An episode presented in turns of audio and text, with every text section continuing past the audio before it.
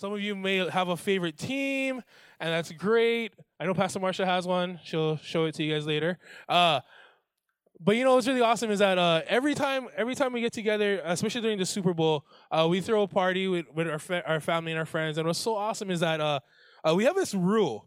We have this rule that okay, you got to bring something to the party, right? I mean, here in here in Hawaii, you don't go to a potluck empty-handed. You got to bring something, even if it's a bag of chips. You know, the small kind. You know, you bring a bag of chips. And so, anytime there's a party, anytime there's a potluck, you, we bring something. And so, one of the rules we have whenever we do something with our family and friends is you have to bring something. If you don't, you're you're nominated to wash dishes, right?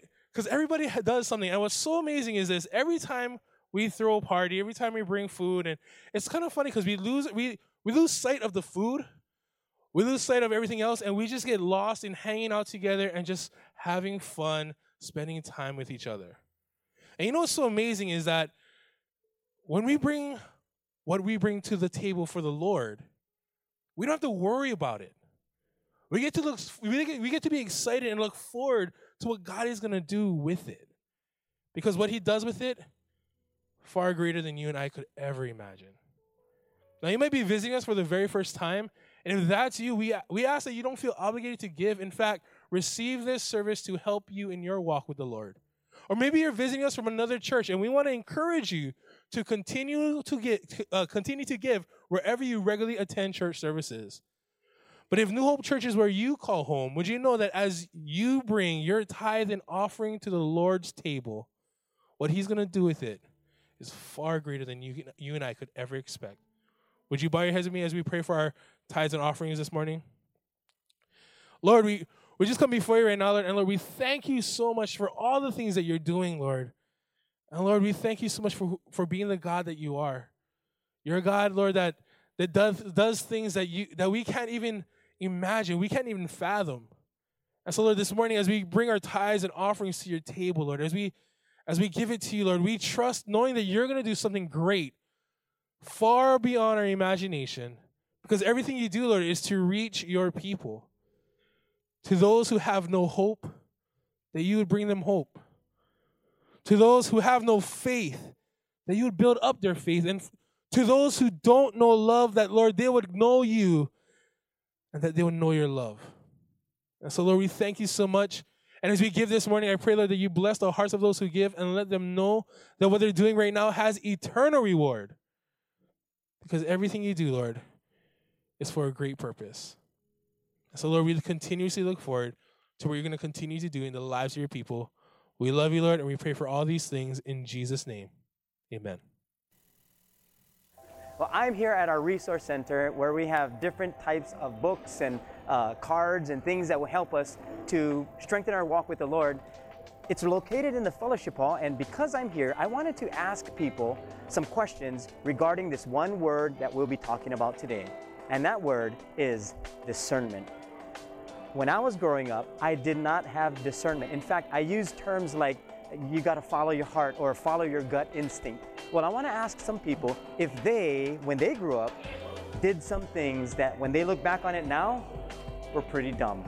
Let's go. Okay, so I'm here at the well and I'm here with Rose, and I want to know, Rose, did you do something when you were growing up that you look back at and it was like dumb? Yes, of course. Um, you just want one story? Just one story. Just one story. okay, so um, I would see my dad shaving in the bathroom all the time, and I, w- I seen his razor, and I was like, oh, that looks like fun. So I just shaved just one No. eyebrow. Just one brow, just the whole thing, and then that's how I got bangs. Oh, nice. Yeah, Okay, so you used it to cover it? Yeah, used it to cover it, but I look back at it now, one eyebrow is not the way to go. Right. Thank you for sharing. I'm here with my friend Jonathan Miyasato. And so, Jonathan, we're, we're, we're learning this new word today, or what the Bible means when it says this word, discernment. When you're growing up, have you ever done something that you look back on, and you didn't have discernment, and you say today, boy, that was dumb? I have a I have a whole storybook of those. Give me, give me one. Just one. Just one. One that you look back and you say, what was I thinking? Well, in college, um, this is not kid time, but in college, Yeah. Uh, it was like 30 degrees out and snowing in Colorado. So I thought it might be a good idea to make a hibachi steak. But it was not very discerning of me to actually cook the steak and the hibachi within the dorm room. Fire department in Colorado came, got kicked out of the dorms. So that was not very discerning. That wasn't very discerning, yeah. Don't cook, don't barbecue in your in your dorm. Yeah, there's some law against that. I don't know. It probably came out after that.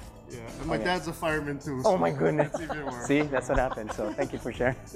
So the other day I was telling, we were talking about the, the dumb things that we did. And uh, when I was growing up, my, my cousin, who was maybe, I think we were like nine or 10 years old, there was this truck that was under a mango tree. And we had a, my, my grandmother had a Doberman pinscher underneath the truck. And we would, we would mess around with the dog, we'd throw rocks at it, and it would always come out, Rah! and it could only go so far. So the deal was who could run up to the dog as close as possible and then when the dog would chase you, run away and he couldn't get you. Sounds like a great idea. Yeah, it's a great idea. So my, my cousin got caught by his leg and the dog dragged him under the truck and we're we're all laughing. Now my cousin is screaming, help! And we're like, we can't help you! And we're cracking up laughing because he's under the truck and the dog is just and my cousin's leg is so skinny that he's the dog's mouth was around his thigh and he had some holes after you know we got him out we dragged him out but that wasn't a wise decision. That was not discerning. So but he's alive and well today.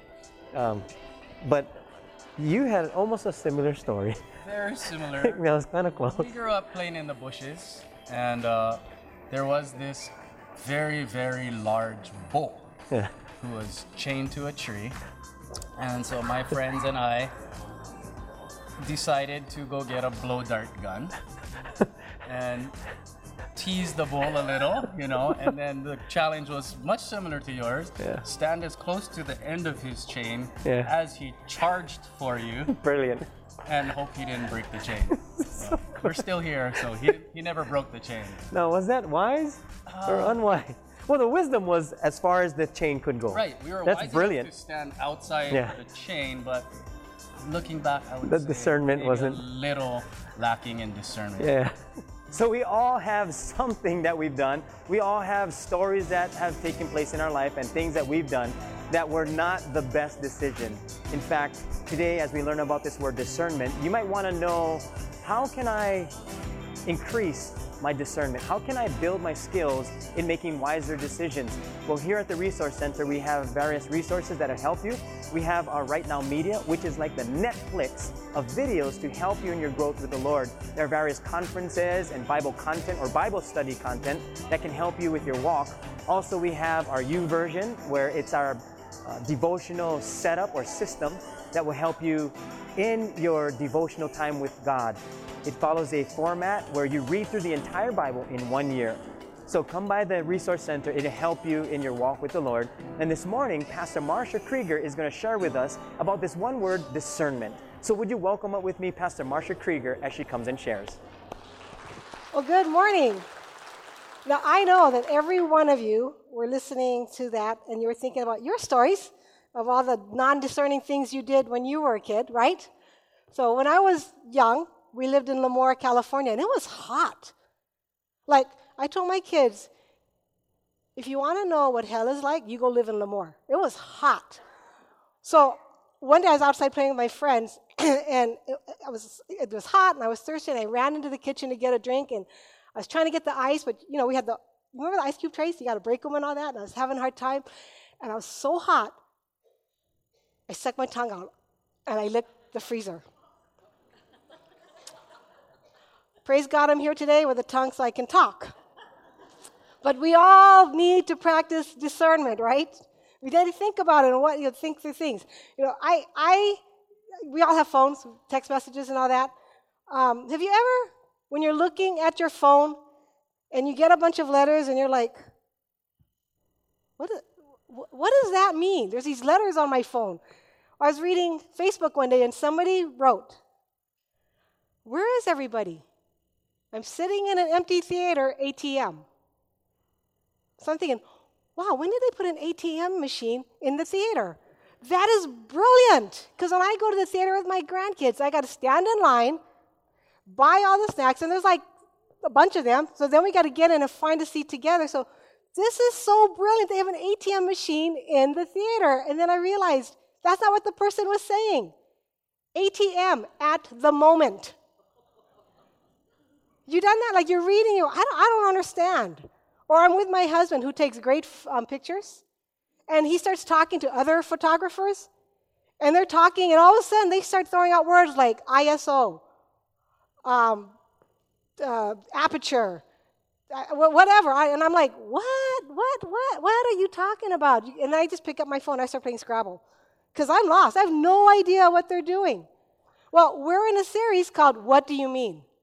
And believe it or not, that there are people who talk to us that feel as lost in their conversations with us as we do when we see weird letters on our phones or talk with people who have hobbies and interests that we have no understanding of. You know, we use words like hallelujah. We use words like tithing, devotions, and all that. And people are like going, what? What do they mean? What are they talking about? Well, today we're going to talk about another word discernment. And when we're trying to make decisions, we'll say things like follow your gut, follow your heart. Or if you're a Christian, I really need to discern what the Lord wants me to do. But really, what is discernment? The dictionary defines discernment as the quality of being able to grasp and comprehend what is obscure. It is a skill in discerning, an act of perceiving or discerning something. That's what the, dis- the dictionary describes discernment as. Last weekend, my granddaughters were playing volleyball, and so my husband and I decided, let's go watch them. So it was a tournament, which meant it was all day. So by the time we get there, I walk in, I see my granddaughters are on the um, court and they're playing and all that. And I'm walking in, I'm watching them, and I see my eight year old grandson. So I go and sit next to him, and I can already tell he's over it. I'm done. I've been here. So I'm sitting down, I'm into the game, and he's like, ah. and I'm watching the game, and he goes, Oh, it's so hot in here. And I keep watching the game. Grandma, are you going home after this? I said, Yeah, yeah, I'm going home. I said, Yeah, watching the game. Oh, this is so boring. Game ends, and I'm looking at my son because I've never been to a volleyball tournament, and I'm like, So, what do we do after this? I mean, is there another game? What's going on? And Josh says, well, the game, there's another game at 4.30. And I think, okay, I'm going to go home. And then Kanoa says, oh, is Michael home? So I knew exactly what he was doing. This is not rocket science. He'd been told by his parents, don't ask grandma and grandpa if you can go home with them. They did not tell him that he couldn't hint. So he was hinting.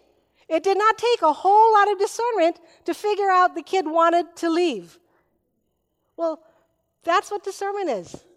It's like being able to read people, to read um, their faces, their language, their body, all of that. That takes what we call discernment. Do you remember a long time ago? They used to wear these bracelets. What would Jesus do? WWJD. And you'd see it, and it's supposed to, like, okay, before I do something, I got to ask myself, what would Jesus do in this moment? When this person is in my face, what would Jesus do? Well, that's what discernment is without the bracelet. Author and pastor John MacArthur defines discernment as the ability to decide between right and wrong, between truth and error. Discernment is the process of making careful distinctions in our thinking about truth. In other words, the ability to think with discernment is synonymous with the ability to think biblically in its simplest form.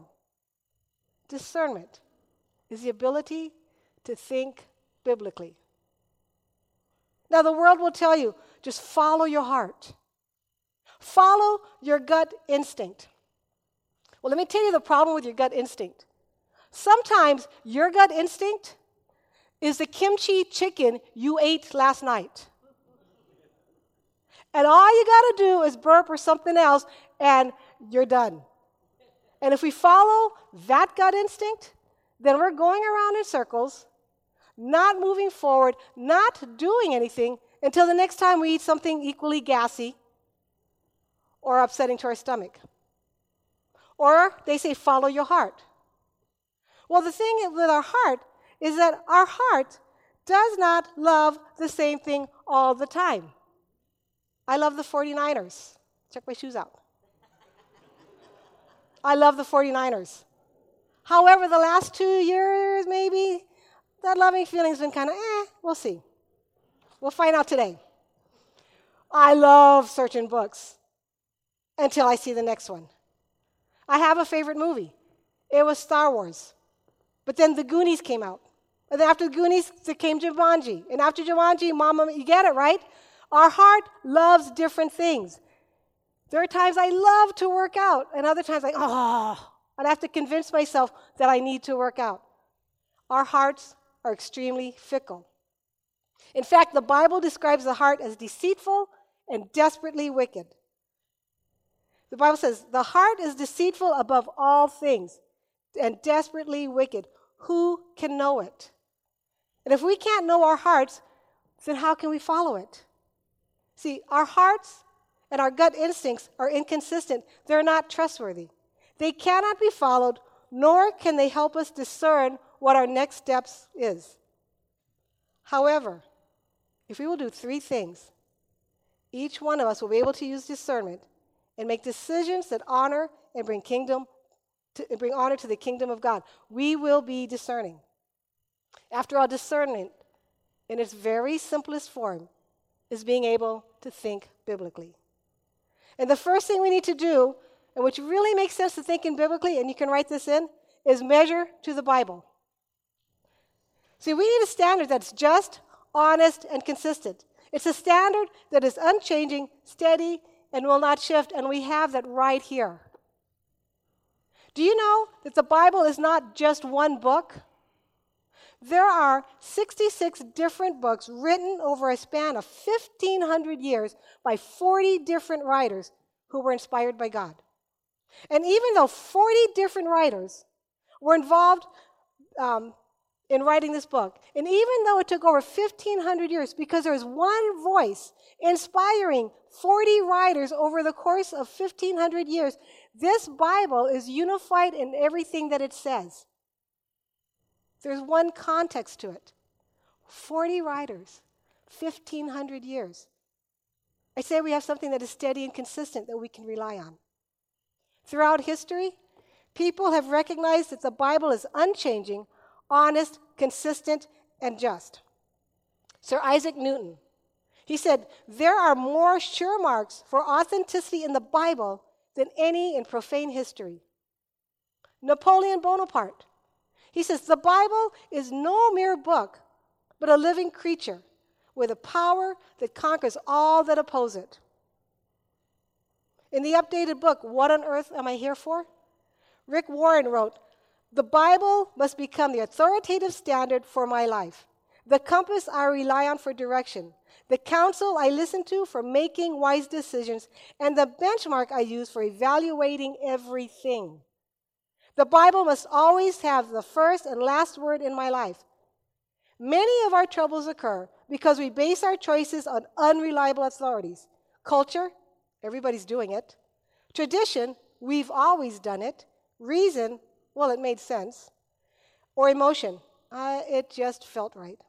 And all of these are flawed by the fall. What we need is a perfect standard that will never lead us in the wrong direction. Now, if we travel back to the Garden of Eden, the very moment that Adam and Eve reached out and they took that fruit and they bit into it.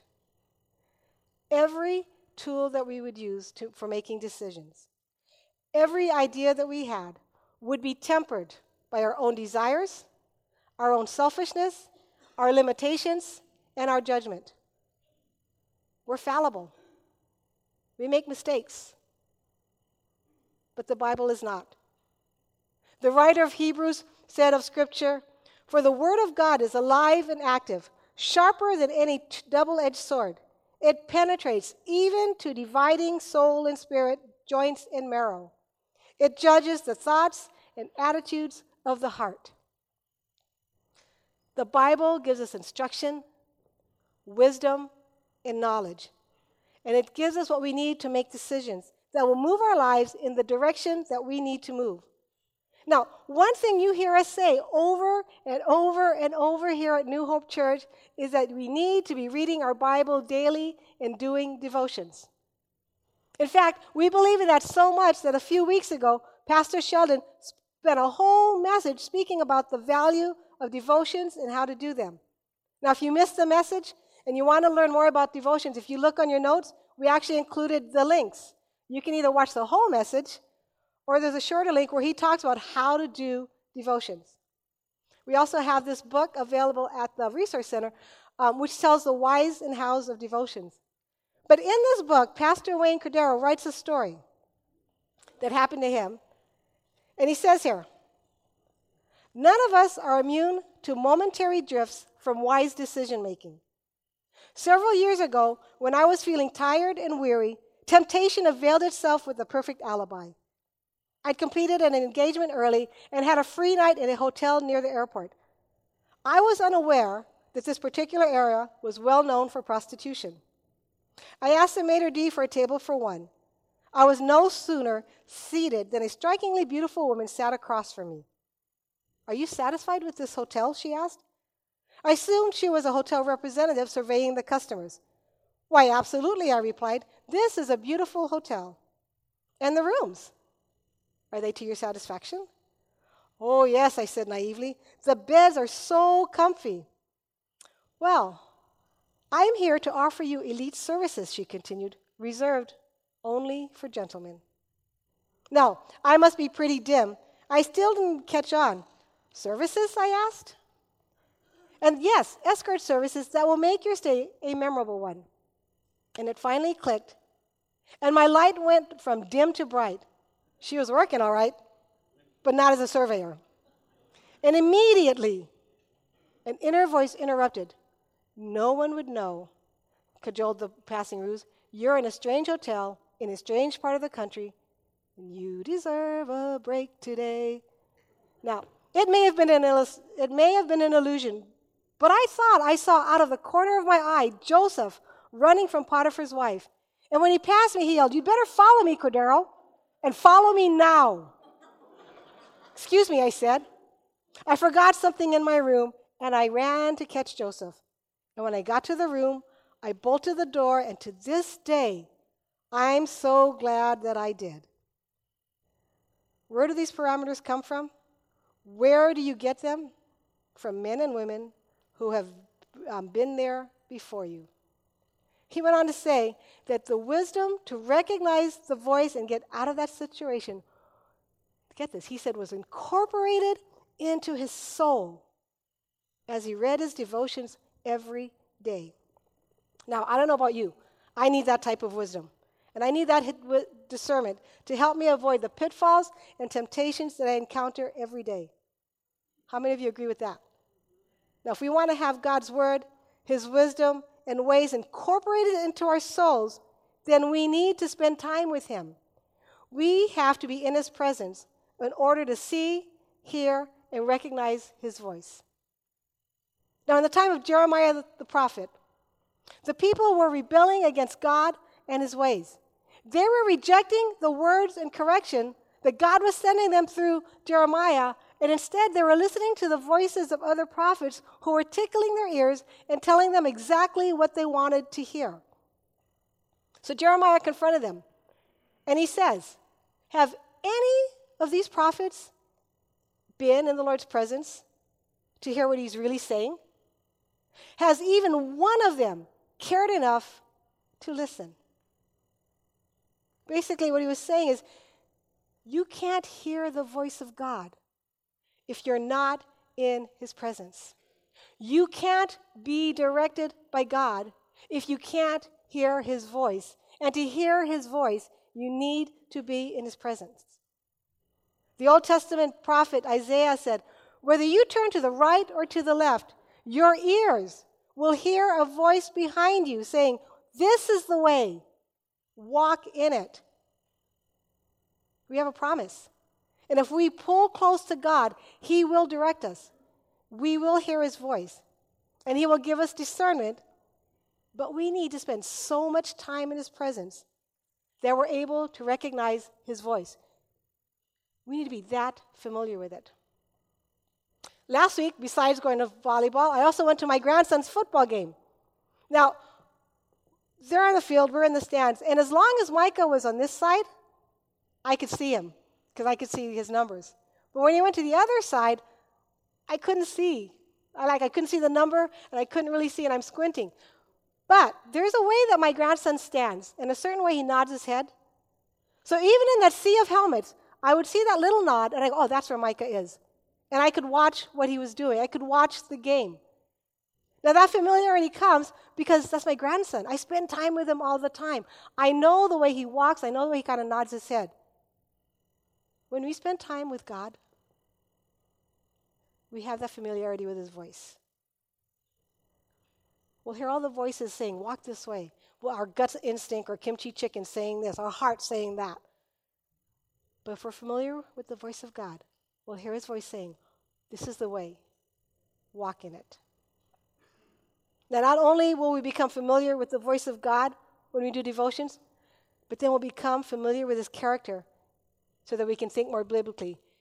And we need to know his character. And that's the second thing you can write in measure to God's character.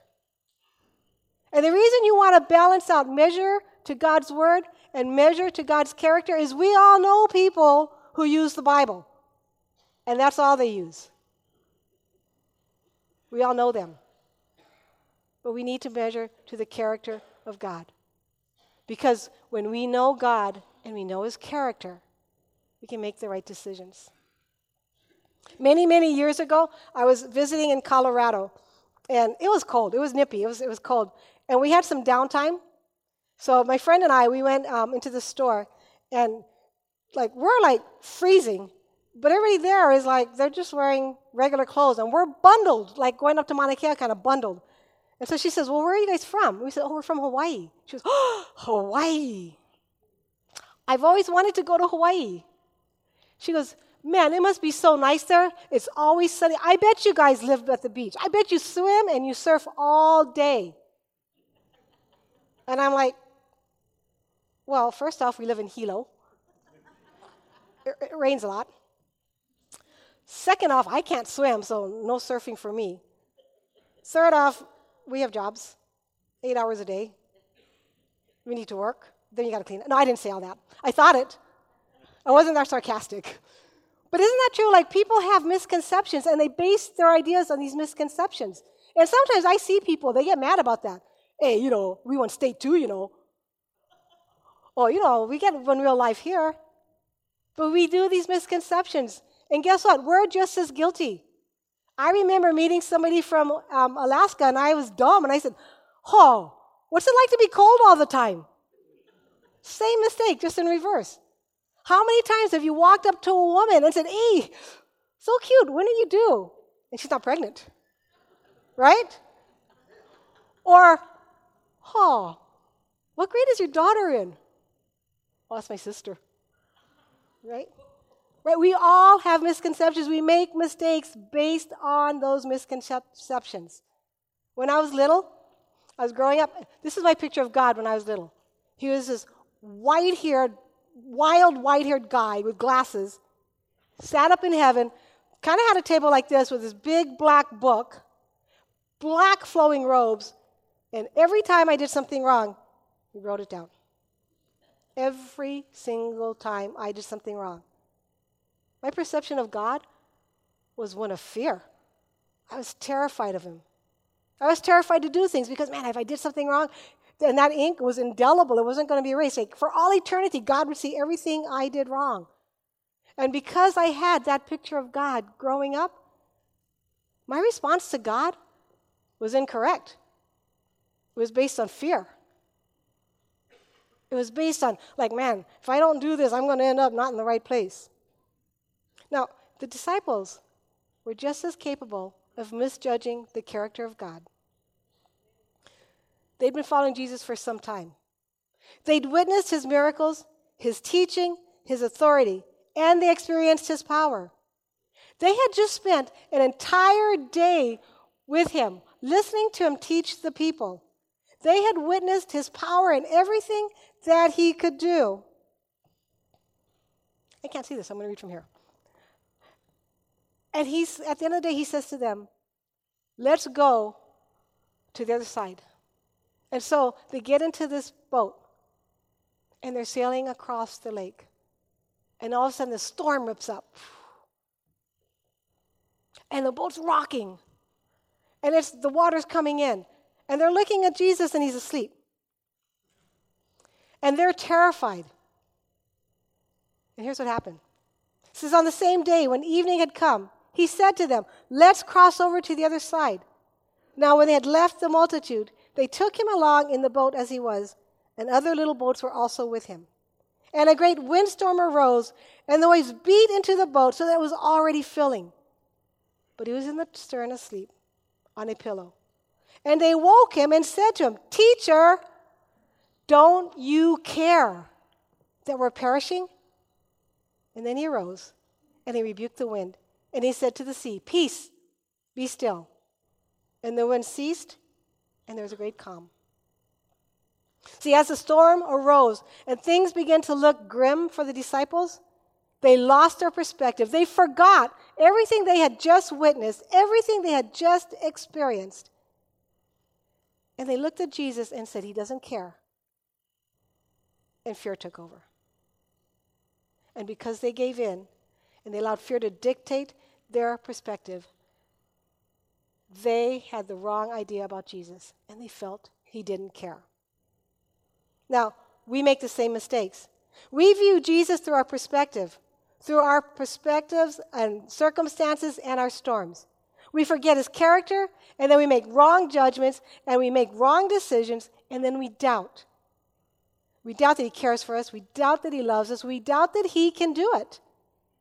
But what we need to do is look at God's character and not our situation. In his book, Whisper, Mark Batterson wrote, All our identity issues are fundamental misunderstandings of who God is. Guilt issues are a misunderstanding of God's grace. Control issues are a misunderstanding of God's sovereignty. Anger issues are a misunderstanding of God's mercy. Pride issues are a misunderstanding of God's greatness. And trust issues are a misunderstanding of God's goodness. And I'd venture to say that not only are our identity issues a misunderstanding of who God is, but some of our decisions and our responses to God are birthed in a misunderstanding of his character. See, we need to have a whole and correct view of God in order to make wise and um, just decisions. If we're going to think biblically, if we're going to be discerning, we need to see God for who he really is. And Jesus understood just how important it was for the disciples to understand the truth of his character. One day he questioned them and he, he wanted to see what they thought. So when Jesus came to the region of Caesarea Philippi, he asked his disciples, Who do people say the Son of Man is? And they replied, Some say John the Baptist, others say Elijah, and still others, Jeremiah or one of the prophets. And then he hones in. Says, But what about you? Who do you say I am? And then Simon Peter answered, You are the Messiah, the Son of the living God. Now, because the people didn't fully understand Jesus' character or his identity, they were easily swayed in their allegiance. They thought he was another prophet. Somehow, maybe one of the Old Testament prophets had come back. But without a clear understanding of Jesus' character and identity, some of the very same people who were following Jesus and watching his miracles would in a few days be the very same people calling out for his crucifixion because they didn't have a clear understanding of God's character. And Jesus knew what was coming up for his disciples. And he knew that in order for them to be able to stand strong, they needed to know who he is. They would have to trust his character and his identity because in the coming months and years, they would make the hardest decision in their lives. After Jesus' death and resurrection, and as the young church grew, those disciples who followed Jesus closely were martyred for their faith. And the decisions they made to stand strong And the only disciple who did not get martyred was John, and he was exiled on the island of Patmos. But their ability to make those tough choices were closely tied to their knowledge and faith in the identity and the character of Jesus. They knew that he is the Messiah, the Son of the living God. And just as the disciples needed to remember who Jesus is in order to make their very tough decisions, we too must measure back to God's character as it's revealed through the Bible for the decisions and the choices that we face every single day. When we're faced with hard decisions, we need to be able to think biblically. That's why, again, over and over, we say it do your devotions, do your devotions. It's only as we read the Bible that we become familiar with God's voice and his character. Jesus himself, speaking of Scripture, he said, You search the Scriptures because you think they give you eternal life. But the Scriptures point to me. The entire Bible points to Jesus. And it's through reading the Bible and doing our devotions that we get to know his character. That's so important that you read your Bible. And as you're reading, mark it up, write in it. In my Bible, if there's a promise that I see, I'll write the date. If I see something, man, I want to pray that for my kids or grandkids, I actually write their names next to it and I write the date. Someday when I die, they're going to see their names next to these scriptures. But when I read through my Bible, I come across these dates that I wrote. I come across these promises I highlighted. I come across my grandchildren's name, my children's name. It reminds me of God's faithfulness. It reminds me of his character. It reminds me that I can rely on his promises. I'm going to give you a few scriptures. Write these down. Because some of you are like, I don't know where to start. Let me give you some scriptures. Psalm 34 8. God is good. Hebrews 13:8, God is unchanging. 2 Peter 3 9, God is patient. Malachi 3 6, God does not change. Psalm 33 6, God is all powerful. Isaiah 46 9, God is all knowing. Psalm 139, 7 through 10, God is everywhere. 2 Timothy 2:13, God is faithful. Deuteronomy 32 4. God is just. Romans 9 15 and 16. God is merciful. There's just a few scriptures de- that define the character of God. But start there. As you begin to read and recognize and know his character, you'll be able to make decisions based on the word of God, coupled with the character of God, and you're going to make biblical choices and decisions. And the final thing that you have to do, write this down differentiate between common and holy. Now, how many of you have heard, or worse yet, you've said, but everybody's doing it? That was my go to argument when I was a kid. If I wanted to do something, if I wanted to wear the latest fashion, looking back, bad idea, but if I wanted to do that, you know what? I'd always say, oh, but everybody else is doing it. Why can't I? And I know you know the answer because every parent has always said it. If your friends jumped off the roof, you going to follow? See, we wouldn't. But somehow we think that what everybody's doing justifies our actions. But everybody's doing it does not make it right. It just makes it common. It's common to fudge on your taxes. It's common to work under the table. It's common to compromise our morals. It's common to dishonor and mock others. See, common is not always right or wise. In the Old Testament, the Jewish people were instructed to know the difference between common and holy so they could teach others. So you must distinguish between the holy and the common and the clean and the unclean, and teach the Israelites all the statutes that the Lord has given them through Moses. That was a call for all of Israel. They weren't supposed to blend into culture. They were supposed to be holy, not common. And if we consider ourselves to be followers of Jesus, then we're called to live differently than everybody else. We cannot be satisfied with what everybody else is satisfied with. We must be willing to be different. And sometimes we have to be willing to make biblical choices. When we settle for what everyone settles for, when we settle for what's common, it starts to separate us from God.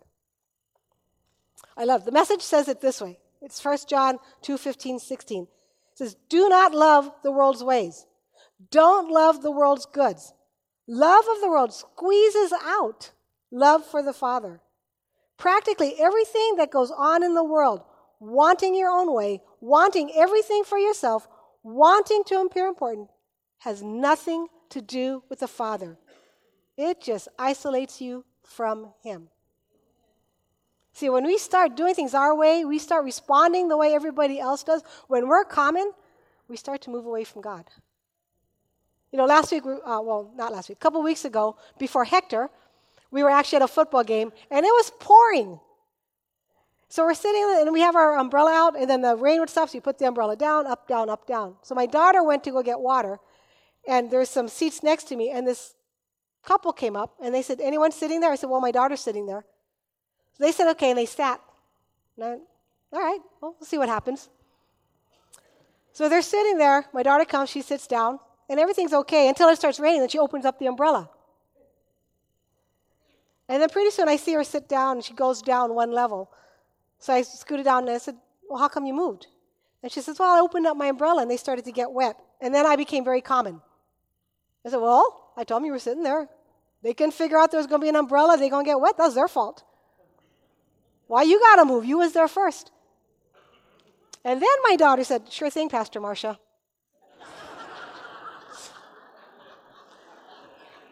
I was just doing what you told me, and I was treating people the way maybe I want to be treated.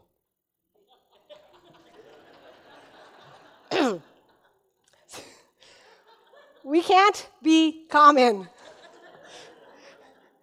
And God was so faithful to me because my response to the situation was very worldly. It was common and it was wrong. But God is so faithful that when I was settling for common, when I was looking like the world, he spoke to me through the voice of my daughter. See, we're called to be different. We're called to be uncommon. We're called to honor others even if we don't think they deserve it. We're called to be holy. And here's the good news God will lead us. He'll teach us to be different, He'll teach us to be holy. All we have to do is ask. The writer of Psalm 119 asked God to teach him to have good judgment and discernment. He said, Teach me good judgment and discernment, for I rely on your commands. And we can and we should ask for the same thing. Ask God to give you good judgment and discernment. He'll teach you to think biblically, but we have to do our part. We need to read our Bibles and do devotions so we'll know how to measure to the Bible, so that we can measure to God's character, so that we can tell the difference between common and holy. And if we ask God to teach us, He will teach us to be discerning. You can put away your Bibles in your notes. I want to close with this quote from the book Whisper by John um, by Mark Batterson, and he says this. He says, "We don't just read the Bible; the Bible reads us. The Spirit who inspired the ancient writers as they wrote is the same Spirit who inspires modern day readers as they read. The Holy Spirit is on both sides of the equation. The Apostle Paul describes Scripture as God breathed. And when we read Scripture, we're inhaling what the Holy Spirit exhaled thousands of years ago. We're hearing the whisper of God in breath tones. I want that. I want to hear the whisper of God in breath tones. And because I hear that whisper, I want to have the courage and the wisdom, the boldness to be discerning and to live biblically. You agreed? All right. Well, we're going to close our eyes and we're going to pray. And I just want to encourage you that over this next week, do that. Try to measure, measure your decisions by what you read in the Bible and by what you know of the character of God. And when you do that, you're going to know, start to notice that on your own, you know the difference between common and holy. Because it's not you breathing it, it's God breathed. Let's bow our heads and pray. Lord Jesus, thank you so much. Thank you for your word, which is alive and active. Thank you that you call us to live biblical lives, to make wise decisions, to know you, and to know the way in which you want us to walk. Lord, I pray for each and every one of us that as we leave these doors, that we leave just a little bit changed. Not by a message that was spoke up here, but by the coming alive in our spirits of your spirit. So, Lord God, give us wisdom, give us discernment. We pray this all in the name of Jesus, and everyone says, Amen.